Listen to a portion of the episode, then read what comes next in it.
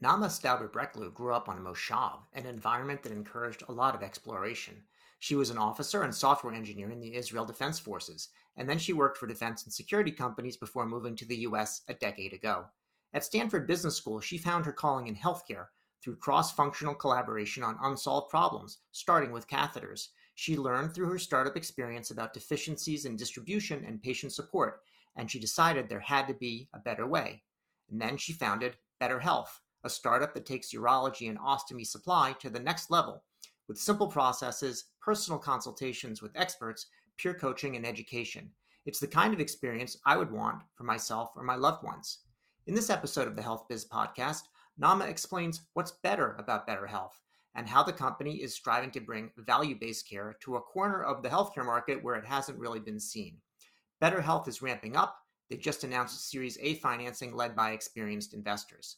I'm David Williams, host of the Health Biz Podcast and president of Health Business Group, a strategy consulting firm that helps companies like Better Health to develop robust growth plans. Reach out to me, dwilliams at health business group dot com, if you'd like to discuss strategy for your company. And finally, please remember to subscribe to the Health Biz Podcast.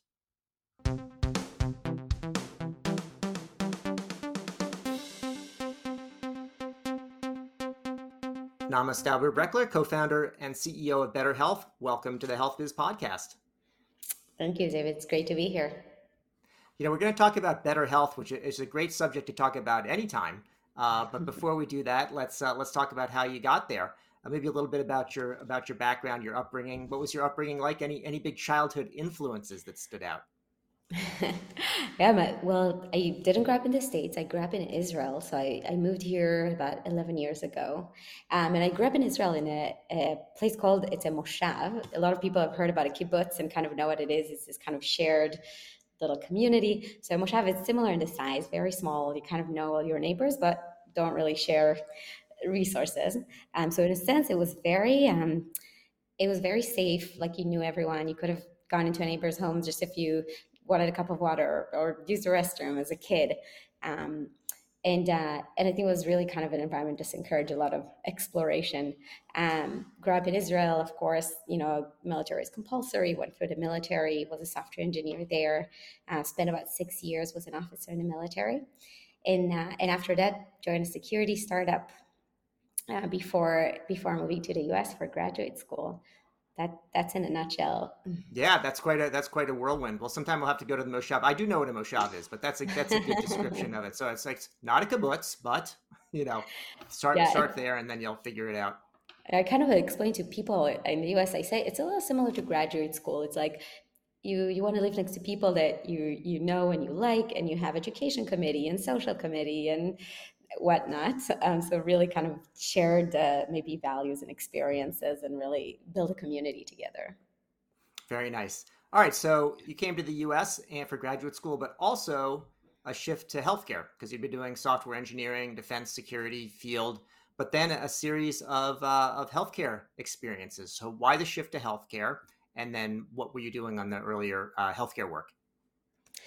Yeah, so I uh, I did start my career in defense systems, then worked in security. You know, security is so big in Israel, and because I'm really like I was really excited to kind of get deeper into a deep technological challenge. Uh, but I think what that experience taught me, I was working in a company, it was an early engineering company called Forsca Technologies. It was a startup. Later, it went public uh, a couple of years ago. And uh, while the company was great, the people were great, the technology challenge was big, uh, but I really um, I didn't feel that like calling and mission, and it was too far removed from the people that my work actually impacts. And I think with that kind of um, you know uh, feeling of missing something, that's kind of I came to to business school and, and felt like I wanna I wanna find again something that I'm excited about, a mission that I can work on uh, my entire life. And um, and in healthcare, I really found all that. I think. Um, What I really love about healthcare is just how tangible the impact is that you have on people's life and how you, you feel it in every day in your work. And uh, the way I got into healthcare, you know, when I was in, in Stanford, it's an amazing place. They really kind of open all the opportunities to explore many new um, industries, career paths, uh, just really open your mind. And uh, there's a really special institute in Stanford called the Institute of Design, the, the D School. And mm-hmm. in that, they bring people from different disciplines in to work on different problems using design thinking methods. And there I started working on what turned out to be my first company, CompactCath. So we worked with the chief pediatric urologist at Stanford, a group of nurses, a group of patients with chronic bladder issues. And we were a team of engineers, business students, um, physicians, and uh, me and another uh, guy who's a physician who started this class together. We, a group of us continued to work on the problem, and you know, when we were about to graduate, it just felt like too good of an opportunity to pass yeah. on, and and that was uh, that was born into CompactCath. So we basically identified this gap in the market for people with chronic bladder issues who need to use catheter, not in the hospital, but intermittently. So imagine every time you go to the bathroom, if you have severe retention, you need to use a catheter. So that's an average six, seven times a day. Um, yeah. And these products haven't really been in, invented on actually in almost two thousand years, because catheters have existed for a long time. Right. So the materials change a little, but it's still this big, bulky product. And if you go to work, go to school, need to, to carry six, seven of these, it, you need a whole backpack just for them. Um, so yeah. we invented this very small catheter um, that rolls up, and you can, you know, take, put in your pocket, carry a few with you, um, and use on the go. And we took this product through F D A reimbursement, all, all that kind of long path, um, all the way to market. Now it's selling all across the nation. Uh, but in the process, we... Um, We thought, you know, uh, Bayer doesn't need to create a new pharmacy when they have a new drug. We can work with existing distributors. Uh, but when we started the process, it just was really difficult to to work with, and really kind of found out there's no really an incentive to introduce something new or better to, to patients. Right. So we had to build our own channel, direct to consumer. In the process, just talked to tens of thousands of people who use these products, and really, really understood that, wow, there's a bigger systematic problem to solve. It's not just about inventing better products. It's really about how do we improve uh, the ease, the convenience, the discovery of these critical medical supplies, um, and help people who need to use them get them, and be educated and gain the skills on how to use them effectively and efficiently, so they can, you know, regain their health and live confidently at home. Great. So that's CompactCath. So that sounds that sounds good. How about Avails? Um, Avails, uh, Avails is an incredible company that is uh, really revolutionizing rapid detection of an infectious disease. It's a really special story. One of uh, a, a few friends of mine who were uh, postdocs at Stanford, um, physics, uh, biochemistry, um, had this amazing technology. And uh, there were a group of scientists who all their life just did, you know, research in science. Uh, brilliant, and really needed uh, kind of that help in finding the first application, um, and thinking of how do we how do we build a business around it. And they um, invited me to uh, join them, or, or asked me to to join in this journey. Um, and the company the company has grown quite a lot. It raised multiple rounds of funding. The technology is really like a breakthrough technology. Like once it's commercialized, it can really um, dramatically shorten the time it takes to treat people with critical infections.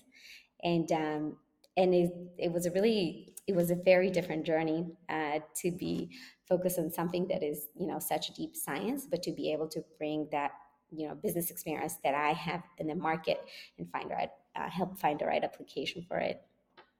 That's good. Well, I said we'd speak about Better Health, and we're going to talk about Better Health, the company, now, but it sounds like you've been working on Better Health ever since getting uh, to the U S or getting over to, to business school. So I think the seed for Better Health came from a lot of these experiences of working, you know, in diagnostics company, um, on CompactCath, which is a medical device, on MochaCare, and going through um, all the different stages from, you know, um, inception to commercialization of a product, um, and getting to know the supply chain much better, which mm-hmm. kind of, uh, which built that experience of understanding that we have a gap in the market today, and that's in how do we bring these, you know, amazing products and innovations to the end consumers who need them.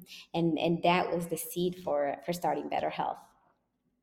So with Better Health, you know, you, you talk about it coming out from the kind of product invention and commercialization standpoint. There's a lot of companies out there that sell medical supplies. So what's wrong with, you know, what's already out there, in addition to what you said about the, the challenge of getting new innovative products to market. But like, like what's wrong with all the dealers that are already there? Mm-hmm. Well, a lot of them are doing are doing great work. Actually, the medical supply industry, um, the durable medical supplies, um, it's one of the last cottage industry. You have a lot, around twenty thousand players, a lot of small mom and pop shops that we see in every town. A lot of them existed for many, many years. Um, and then you have a bunch of national providers that are really companies that have been around from the kind of pre-internet era. Uh, but I think the experience often feels like it.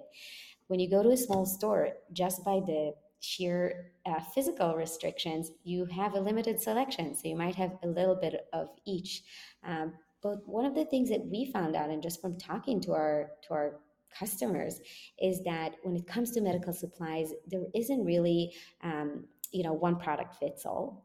And it's very personal, because if you were using a product like a catheter that you insert into your body multiple times a day, or an ostomy bag that you wrap around your body, um, one would feel really different from another based on your specific condition, age, anatomy, et cetera. So finding the right product really matters. And part of the challenge also with the big national providers is that a lot of them were built more, and that, that's just the nature of the industry, as supplies and logistics companies versus consumer or healthcare or technology companies. And that's what the experience for the end consumer feels like. So whether you go to a local store or work with a national provider, it will just be a very lengthy experience. The patient needs to basically become their own uh, care advocate. So coordinate between the doctor, the insurance, the supplier, um, testing out different products, making sure they're not overpaying for things, and doing it all manually. So spending hours on the phone. And if you have a chronic condition and you need these products every month, that can be a repetitive experience sometimes for the rest of your life. And that's really where we're trying to make a huge difference. If you think about it, a lot of these products, there is an education part. There is a part of helping you with a more clinical part. There's a part of helping you find a product that would work for you. But ideally, it would get you to a place where it's kind of a, you know, autopilot. You find a system that works for you. You have the skills. You know how to do it. So now, why would you need to spend hours with us on the phone every month? Why not make it as easy experience as subscribe and save on Amazon for your medical supplies? So what we're bringing is this ability to to do what you do today in a very manual way, to do it in a click of a button, um, and really create a lot of transparency around your benefits, your orders, uh, your shipping, your costs, and everything that's around that. Great. So then sounds better health will be better if you can do all those things. But you know, there's there's some challenges that are that are out there. And one thing I noticed on your uh, on your site is that you offer a lot of added services that makes sense and that I would want as a patient. But, you know, presumably at least some of these other companies are aware of the need for that too, and they don't offer it. And I'm wondering, you know, is there an added cost either to you or to the consumer? Do you have a different revenue stream to be able to support that? How, you know, how can you offer this more comprehensive set of services than what you typically see? Yeah, yeah. So you're right, we do offer additional services. And again, that's part of that realization that supplies, it's not just about the logistics and how do we get them to you. It's really how do we help you be effective with it, and how do we help and prevent you from going back to the hospital for things that are pretty common, like maybe you'll bleed when you use a catheter. Maybe you have a skin irritation around your, your stoma. Um, and that's where we can really make a difference. And in terms of uh, in terms of paying for them, so there are definitely additional costs for offering these services. Uh, but what we are able to show in one of the white papers that uh, we've been working on is, the, is going to be published soon, is that really by offering these addition, this additional support, uh, we're able to really impact people's health outcomes, both physical and mental, and their overall utilization of care. So our goal with time is to be able, because we're able to create this additional value, um, to be able to basically shift from a fee-for-service base that is generally used in healthcare and also in medical supplies to a more to a value-based one. Um, and then in the short term, a lot of these services are actually, we are able to cover them through insurance. Um, so, you know, whether it's a, if it's a doctor consultation, nurse consultation, a lot of these are able to be covered by insurance as well. Talk about the difference between, say, different patients, not so much by their health status, but by insurance status. You know, it's, it's different, in my experience, between someone who has Medicare coverage, traditional Medicare or Medicare Advantage, versus Medicaid, and then Medicaid has differences between the different states, and then even among the different, you know, specific programs for people with disabilities and so on with Medicaid, and then your commercial payers. Do you see a distinction, or are you able to basically approach each patient in the in the same way? There's definitely a distinction. Um, our goal is at the end of the day to give all the members a similar experience and offer the same benefits to everyone. So where where there is a distinction and difference is in the technology and what happens also behind the scenes for us. Um, the entire world of, you know, health payers, um, health plans, benefits, coverage, uh, co-pays, deductible is so complicated. I, I can tell you that even I...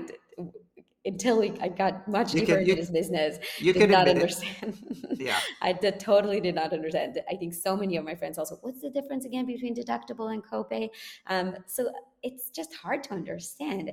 Um, so there's no surprise today when people go and they think I have an insurance, and then they go to the doctor and they get two weeks later a, a letter in the mail saying, oh, you owe us a thousand dollars. In that experience, we hear it a lot from people who need to use medical supplies. Um, and our goal is really in creating Better Health is to add transparency and prevent these uh, unfortunate, you know, surprises. And so, so where we need to, what we need to do behind the scene in order to give you that dynamic estimate is really connect to your insurance, read that information, understand your benefits, your deductible, your copay, and be able to give you an estimate based on what you need, what would be the cost, and what your options are. What's your level of um, optimism on the value-based care front? So what you just described makes sense, right? You can show that if you add services, which add certain specific costs that you can identify, then you're going to have better outcome and maybe lower cost. And it, it can be easy to justify if someone can stay at home versus having to go into a facility or, you know, into the emergency room or hospital or whatever. And on the other side, you have people that are, let's say, managed care executives that may look and say, if I'm not paying for it now, why do I want to pay for it, you know, in, in, in the future? And it's going to depend. That's why I was making that distinction between, you know, Medicare Advantage has different uh, compensation arrangements and, and different ability to, to benefit from, right, you know, the scores they get from the Medicare, the stars, the stars ratings from, uh, you know, based a lot of it is, is based on the satisfaction of the patient. Whereas Medicaid may be more of like a fixed budget and sort of, I don't want to pay for that. And it, even they have more people in Medicaid, but they don't have more money for it. So they just try to cut you on the, on the unit price. I'm glad you're, you've got the enthusiasm to go after it, but I know these are, these are easier said than done. um, it's true. So look, our, our healthcare system is so complicated. It's such a massive, it's, it's one, you know, three point eight trillion dollars, right, a year. Um, it's a massive industry. It's so complex. Um, so definitely, you know, change takes time, uh, but I, I do feel very optimistic about the direction towards value-based care. I think it, it just makes sense to have the incentives aligned, and the fee-for-service model just has a lot of problems that we, we see it again and again. It's like if the if the system and the incentives are to um, to generate more services and bill for more services, that's what's going to happen. Um, so instead of, you know, overly like monitoring it, investigating it, looking into every detail, let's change the incentive that it will be really geared towards how do we create a better long-term value and better health results. Um, so. It, I think COVID actually, you know, accelerated a lot of change and a lot of innovation. And I hope this will stay with us and, and kind of continue to bring that the future, you know, to the present faster. So let's get away from all the insurance because that's a depressing topic. Um, talk about, you know, when you've been able to help sort of specific patients, can you, can you give an example of like what success looks like for an, for an individual? Uh, you know, what that experience might might feel like uh, for somebody that uh, is, is going through and getting, I mentioned the added services, but I, I like the whole package that you described. Can you talk about like what the patient journey is like for someone who would work with, with Better Health? Yeah, absolutely. So, you know, people, um, we started the company doing a lot of direct to consumer. Now we have You know, we have national partnership with Humana, with Oscar Health. We have a preferred partnership, Blue Cross Blue Shield of Illinois, um, and many other payers. So we also get referrals from our partners. Uh, but people can also find us just online. Um, and that's, you know, we meet people in different parts of their journey. So they can be completely new to a condition. And maybe the doctor just gave them a few samples um, of catheters, or maybe they were post-surgery and the nurse explained to them and gave them a few things to take home with them. Or maybe they've had the condition for nineteen or twenty years, but are having challenges because, again, you know, when you have a chronic condition, it, it just changes throughout your life course. Some people called us and were like, I, I gained thirty pounds in pandemic. My body looks different. The ostomy bag doesn't work anymore. It started leaking. Now, I think one thing that maybe sometimes it's hard to understand because a lot of people are just not familiar with a lot of these conditions, is that when it comes to medical devices, um, it's not the same as like taking a pill. You, you know, this is for your liver, this is for your heart. You, you take the pill, you drink water, you're done. A medical device, you interact with each one of them differently, and one can work very different than the other. Um, so for example, you know, we had a, one story that comes to mind is a woman that have had an ostomy for many years. Um, an ostomy, for, for those who don't know, it's um, if you have G I problem, Crohn's disease can develop to it, or ulcerative colitis that require to take a, a piece of your um, intestines out, and your output goes out through your a hole in your abdomen, basically. Um, so there's a whole system that kind of collects that. Um, so, so this woman gained a, a lot of weight during pandemic, and her, her system just didn't work anymore. It started leaking. Um, this leakage can be pretty acidic and create um, irritation around the skin. And what happens is that it really impacts every part of your life. Um, you can't leave the house because you're afraid you will leak. You suffer from pain because of the skin irritation. Um, it interrupts your relationship, exercise, going to work, everything. Um, so we were able, with one of our uh, peer coaches, to uh, help her and basically troubleshoot through it. So troubleshoot through what is the new, right, correct size of your stoma? What does the skin look like around it? So we can find a system that works better, add an additional barrier, um, and eventually, you know, ship a new set of products to her that were able to just work well, and she could wear them for a few days, no leakages, um, let the skin heal over time, and just kind of go back to, to normal life, to her routines, to going out, et cetera. Great. That's a good story. So anyway, obviously there are people that are have done their diligence and believe in what you're doing, because you just uh, raised and announced a new funding round. So uh, what's that about? Who's leading it? And uh, how are you going to uh, invest the latest proceeds? Correct. Um, you know, we, we launched our product on April twenty twenty, so right after pandemic. And it was really, I could say, you know, pandemic, I think generally created a lot of positive also change in healthcare. I mean, I think we felt it a lot because a lot of the people that we serve are, like you mentioned earlier, Medicare, Medicaid population, um, older ones that during pandemic were more vulnerable and could not leave the house. So they turned to look other alternatives, and that's where we could really help. Um, so we've grown a lot during that time. We've grown around thirty percent month over month since we launched, um, and we raised our uh, A round um, just recently. It was led by Caffeinated Capital, um, and so Raymond Townsend from Caffeinated Capital and Himanta Narja from um, General Catalyst led the round, um, also joined by our previous investors like eight V C and, and all the great investors we were really lucky to have. I'm super excited about this round. Really, the, the goal of this round is to continue um, in building the services for our growing member base, um, expand into new categories, and then just continue to grow on our partnerships with both payers, providers, and health systems. Great. Excellent. Well, I don't know with all, you know, the running the company and uh, raising money, if you have time to read anything except for, you know, legal documents, term sheets, uh, definitive agreements, and, and so on. But on the off chance that you have, are there any books that you uh, would recommend for our listeners? Yeah, um, I do try to, to read read books or um, listen to them.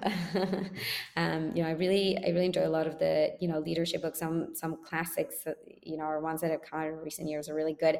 I think one that's a little more off the beaten path that I read and really enjoyed was um, Leadership and Self-Deception. Get out, getting out of the box. Uh, you're, you're nodding. I so you heard yeah, it's this a good one. one. I just, it's a really good one. I just felt like it um, really reframes things for you. Um, it makes you. Th- you know, really think of how you manage yourself within an organization, how how other people are showing up, how to be a, a good and kind of functioning team and company. Um, and I felt like it's applicable both professional life and personal life. Um, so I, I would really recommend that one. Well, great. Well, Naama Stauder-Breckler, co-founder and C E O of Better Health, thanks for joining me today on the Health Biz Podcast. Thank you so much for having me, David. Bye-bye. You've been listening to the Health Biz Podcast with me, David Williams, president of Health Business Group. I conduct in-depth interviews with leaders in healthcare business and policy. If you like what you hear, go ahead and subscribe on your favorite service. While you're at it, go ahead and subscribe on your second and third favorite services as well. There's more good stuff to come, and you won't want to miss an episode. If your organization is seeking strategy consulting services in healthcare, check out our website, health business group dot com.